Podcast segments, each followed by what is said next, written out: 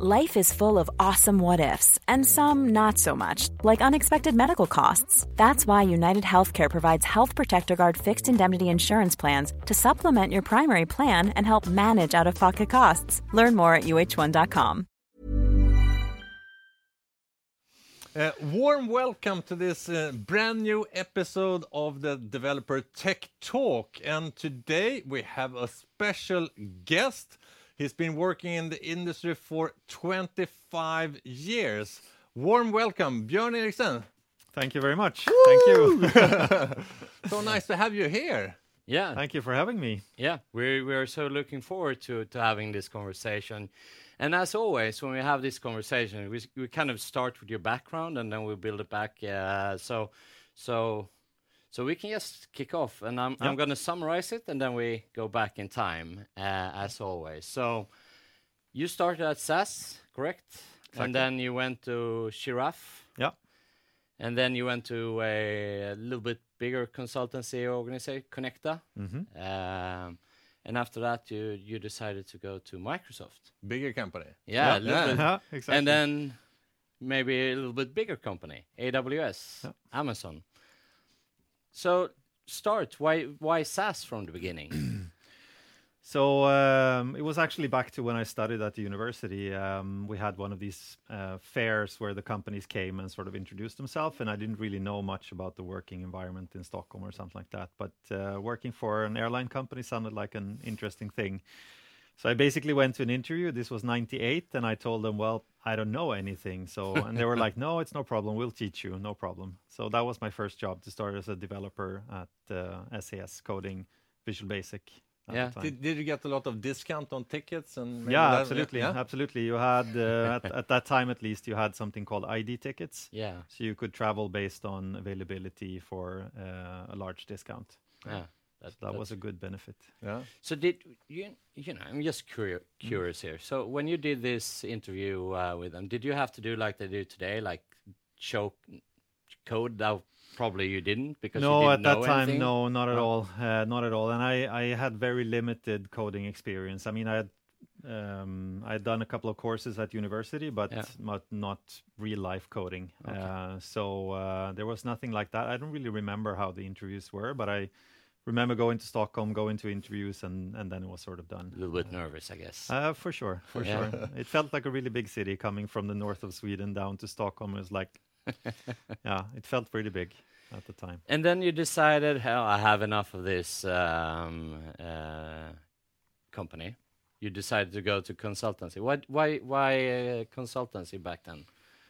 So for me, it, it felt like a, a sort of natural step, and, and going into consultancy, I would say, is one of the best things that I've done. Such Yeah. a good school in sort of understanding how to work with customers, how to face new situations. You get thrown out into something completely new, and you sort of have to make a sense of it, and then start delivering and sort of getting to know people and understand how how do I fit into this sort of new environment and and uh, be productive as soon as possible because Yeah, as a consultant, you always have this sort of they are paying for Yeah, every hour that I'm here. Exactly. And I mean, this is also something that that could stress me also later in in my career. That in the beginning of an assignment, you're you're never productive in the beginning. You're there to learn, and you sort of. Um, and and that's a bit of a tricky part for a consultant, but it was a really good school. Um, Yeah. So yeah, for me it was a um, a great step to move away from from uh, the sort of line developing Yeah. internal systems to go into consultancy, and uh, so it was a great opportunity that I had to join uh, Giraffe or Giraffe. Yeah, giraffe. Yeah. so so so you you you came to a customer and basically you you were coding or were you doing any kind of uh, project management? No, or? at that time I was a coder. So I was uh, developing in, in Visual Basic for a couple of years until Microsoft released .NET, and I was pretty early on the .NET track and sort of went into first VB.NET, but then Yeah. into C Sharp as, as Okay. my sort of um, what what became my mother tongue, so to say. Yeah. Ah, okay. Cool. Um, but Giraffe was also a really small company, so when I joined, there were three owners, and I was the first employee, and we Ah. grew to say 10 15 people while i was there Yeah. um, but then i moved on to a, a, a little bit bigger consultancy company Yeah, in, in yeah. connecta Yeah. And what did you do at Connecta? Did you do the same thing? Or? so i started with the same thing uh, and then there was uh, one of my colleagues who went on paternity leave Yeah. um, so that opened up an opportunity to take over as manager for the team so that Mm. was my first manager experience so but being a consultant in a company like that you also had um, um, you needed to invoice hours Yeah, um, exactly. so uh, so I was I was exactly so I was um, combining being an architect and Mm. um, uh, and a manager for the team uh, Yeah. at that time. Cool. Cool. And then and then I guess Microsoft came knocking on your door or did you knock on Microsoft door? Well, it, it it it was an ad that I applied to, Yeah. um, but I had started working with the evangelist department at uh, Microsoft for for a couple of years. So doing as a sort of partner to Microsoft, but doing a lot of uh, public speaking and and doing event and stuff like that together with the evangelist for uh, for Microsoft. And then they had an ad open for uh, platform evangelist, as as it was called. Were they to- did they tell you to apply for it? No, no, you found no. it out yourself. Okay. No, cool. I found it myself. So Yeah. they had a, a pretty clear uh, not recruiting from partners Yeah. uh, policy. So Yeah. it was it was on my Got it. initiative. Got it. And then AWS. And then AWS, I spent uh, 11 years with Microsoft. So I was Yeah. there for a pretty long time in, in different roles, uh, both manager roles, um, business developer, and also technical evangelist, Yeah. uh, and sort of following the whole cloud journey. Yeah. Um, and of course, competing a lot with AWS. Yeah. Um, so for me, it was really nice to get that opportunity to also to now join AWS uh, one year ago. Yeah. Um, Cool. I also wanted to come back to management. So the last couple of years at Microsoft, I was not a manager, and I wanted to be a manager. So now I'm running a team of cloud solution architects um, uh, with um, AWS. Yeah.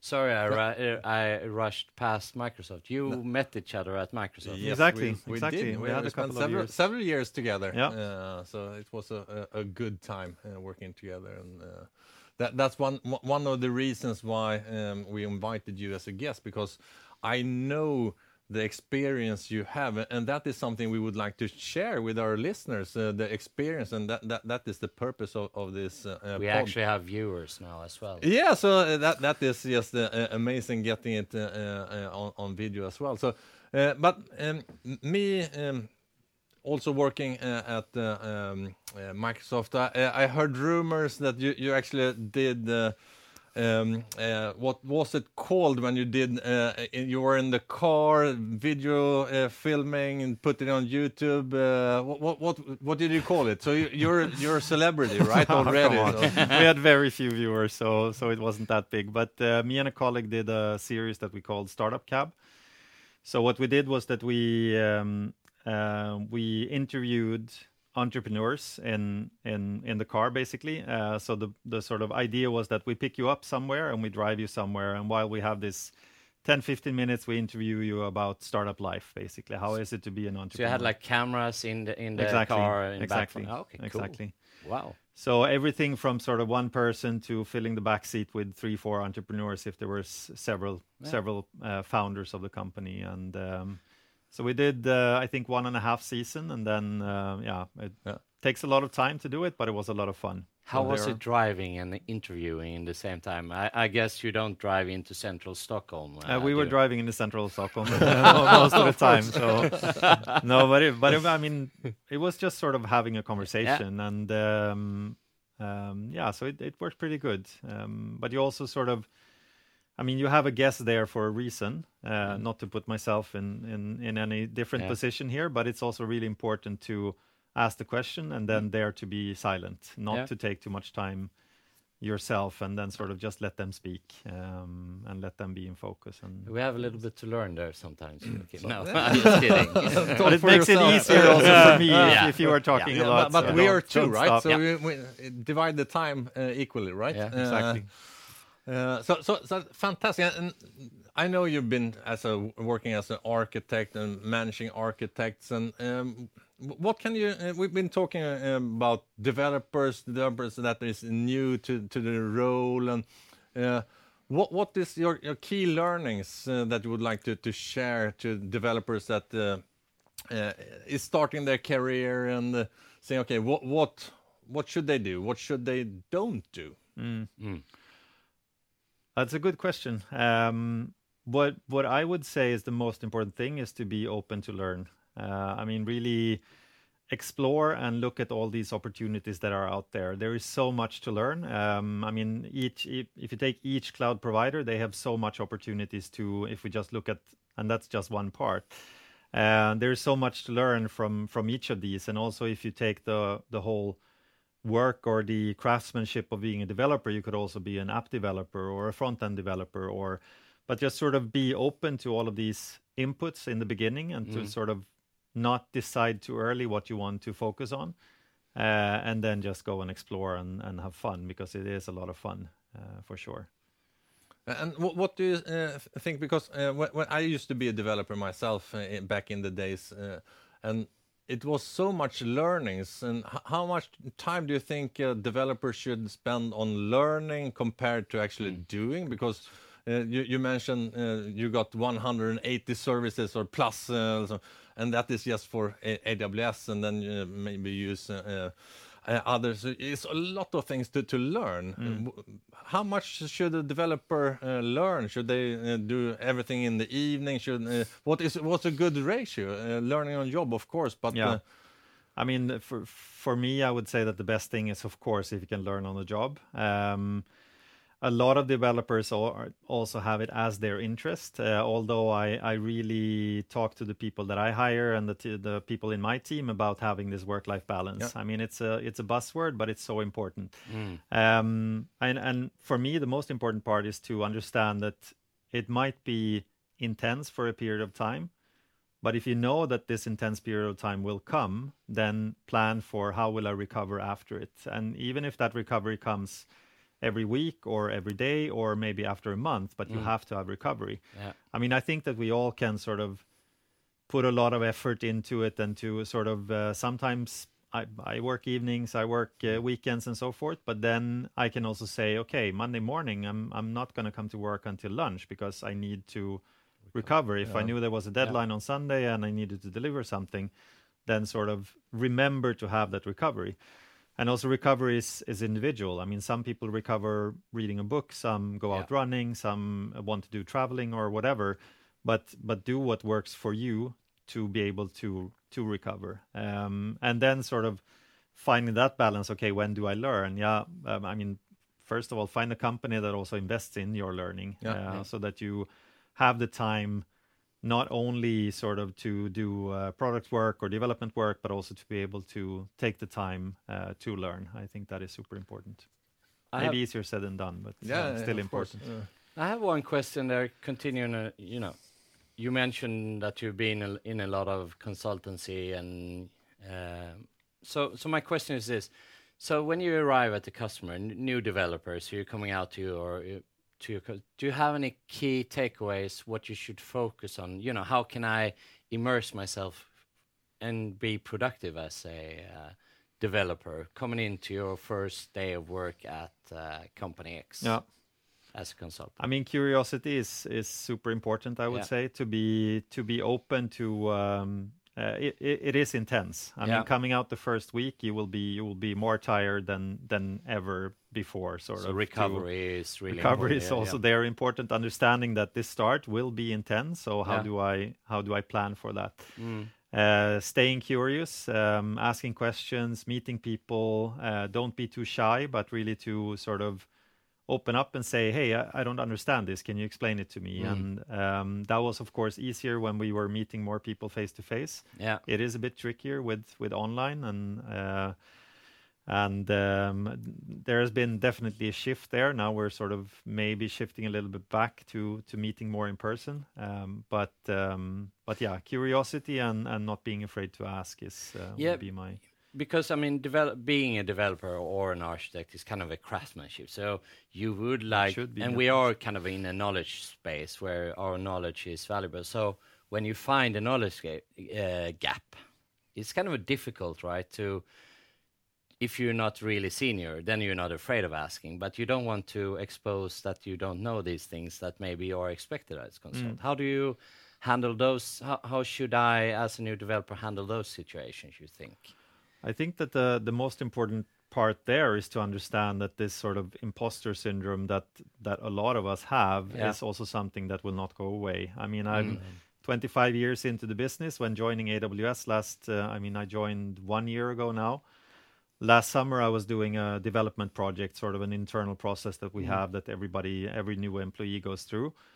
And I was building uh, building a, a proof of concept. Yeah. And I was like, I, I should be able to build this. I should be able to do this. And I was sitting with it for hours and hours, and I was like, I, I can't get it to work. And Yeah. who, should, who should I? No, I can't contact anybody because I have to. Yeah. So even with 25 years of experience, you still have this sort of. Mm. If I call that person, they will know that I'm a fake, and I will. Uh, okay, I need to go for a walk, and then sort of coming back and Yeah. trying again, and okay, new energy coming in, and then sort of solving it. Um, but this is something that that I meet a lot also with, especially with early in career. Um, they uh, they come into the company and they might come directly from school or from one to three years experience, and and uh, they feel this sort of weight on their shoulders of expectations, Yep. and to sort of talk through that and explain, also sharing my stories that I feel the same. I mean, Yeah. it might not be encouraging to know that this is something that I will deal with for 25 years, but but it's also it's also taking away a bit of the weight uh, Yeah. from that person to understand that okay, this this is something that I have to work with. Yeah. Uh, it's it's something that most people feel and something that I have to work through to uh, to get there. Yeah. Uh, so- Good so- answer, yeah, really. uh, so, so right. Uh, Yeah. So right. Uh, and um, you're working at the hyperscaler now, and uh, we're seeing every trend is uh, uh, cloud first, and oh, some is actually moving away a little bit. And uh, would you mind uh, telling us a little bit about what is working from an architecture point of view? What what should people do, not do? What what is um, failing and uh, and because uh, it's a different story writing uh, applications on prem to code. Just throwing it up in, in the cloud might not just uh, work. So you have a ton of experience in that. Do you want to share it to, to the viewers and listeners? Absolutely. Um, I think that sort of coming from an on-premises world, you often had these sort of constraints already from the beginning. It might be that you had a database, and no matter what you did, you had to store everything in that database, regardless if if the data was was graph-based or if it was uh, just file storage or if it was uh, relational storage or documents. You threw everything in the same database, and and you just sort of had to deal with that. Um, one of the big benefits of going into the cloud is that you have this sort of plethora of services that you can pick and choose from to choose what is best for for the purpose. Uh, so, for instance, we we talk a lot about at the moment, or in general, about purpose-built databases. So, thinking about what what problem is it that I want to solve, and what kind of storage is the best solution for this type of problem. Uh, it might be that I have relations, so as uh, a SQL-based, relational-based database is the best option for that type of data, or if it's more documents or or blobs or something like that, to find the right type of. And I think that you have so much more opportunity to do that when you have a, a, a big platform of, of different services, sort of like Lego blocks that you can that you can pick and choose. Um, but one of the biggest challenges then is is how do I choose? And how do I choose from all the different types? And and there are a lot of ways to solve the exact same problem. And and it might not be that one is is much better than the other. And it, that is also something that you just have to accept that it might not it might be a, a great solution for what it looks like now. But if you build it sort of in a distributed way in a microservices uh, fashion so to say so that you can choose to rebuild one part of your application without all of these dependencies and sort of change everything at the same time. Uh, I think that is the way that you can evolve. Um, I also been working a lot with with startups, and um, I mean the the successful ones have been the ones that sort of build something and and they are not over architecting to say yes we're gonna going to start in Sweden and then we're going to introduce into Germany and then we're going to take uh, the US. So we need to have everything super scalable. Okay, but that might be a year from now or two years from now. So let's start with something that works for the scalability you have and let's think about where will it break if I start adding load to this? Mm. Is it the database or is it the web front or what is it? And how can we sort of make sure that that is easily changeable to something that is more scalable? So think about the scalability that you need for now. Of course, if you can build it linear scalable from the beginning, it would be good. but it takes, Couchbase for a database platform, right? So- but it also takes more.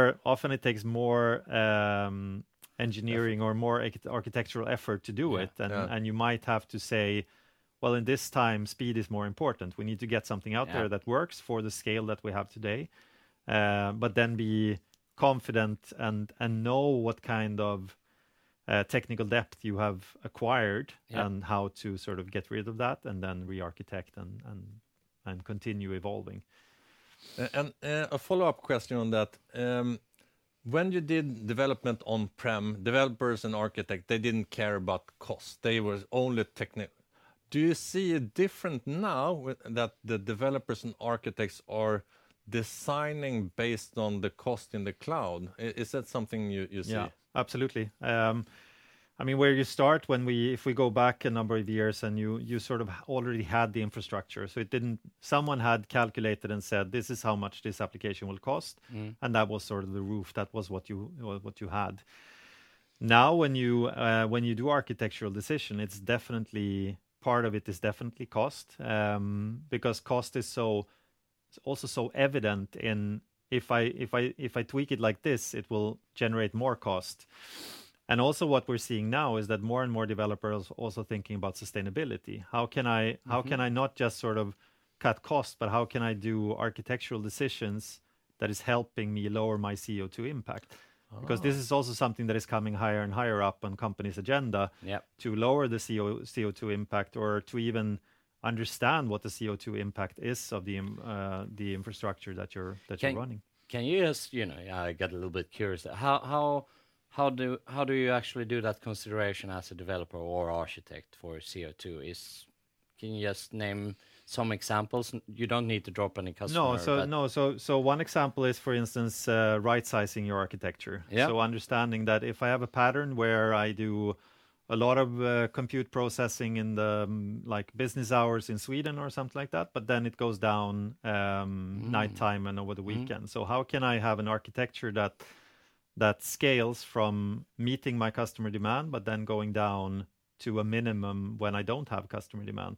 yeah. this will have an effect, of course, on your cost. I mean, cost and Yeah. sustainability or cost and CO2 often goes Hand in hand, hand. yeah, If you yeah. can lower the cost, most likely will lower your your CO2 impact. Mm. But also moving to a more uh, a more uh, uh, environmental friendly uh, infrastructure. Uh, Mm. It could be serverless, for instance, where you get the benefit of the scale from the cloud provider that uh, that can sort of package your applications together with others and sort of use the infrastructure more uh, more efficiently, uh, or moving into a processor architecture that is more uh, or less CO2 um, or energy consuming Cool. is another thing to do. I, I never thought about this uh, before, but it's, th- that's a Ah. great thing about uh, having learn, this podcast. we learn so many new things. For for sure, for sure. And, and um, I just want to talk a little bit about uh, uh, AWS. You're doing uh, a lot of events. Uh, uh, we, as Couchbase, will do an immersion day together with AWS. But you're also having a a, a big event, uh, uh, AWS uh, Summit here in Stockholm. Do you want Yeah, to exactly. uh, um, Exactly. share about uh, that? Exactly. So it will be on May 11th. Uh, we will have AWS Summit here in this in Stockholm. So it's a uh, it's an event that we're running. So it's the biggest one in the Nordics, um, but we also have it in Amsterdam and in somewhere in Italy and Spain and so forth. So a lot of the European countries have this uh, this event. And it's a full day uh, with uh, breakout sessions and keynotes. Um, so we will have the person that is running the serverless team will have the keynote uh, uh, here in, in Stockholm.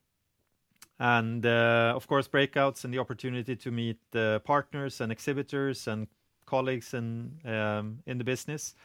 Uh, also, an opportunity to meet uh, experts from AWS. So, we will have a lot of people there on site to, to talk to people. So, if you have a, a problem, you can sort of um, pull a number and, ask for, for time with an expert and so forth. So, it's going to be a really good experience. A lot of people, so I'm really looking forward to um, to this event. For sure. Fantastic. We will be there as a sponsor as well. So uh, ha- Yes. happy to uh, meet any of the listeners or viewers in the event as well.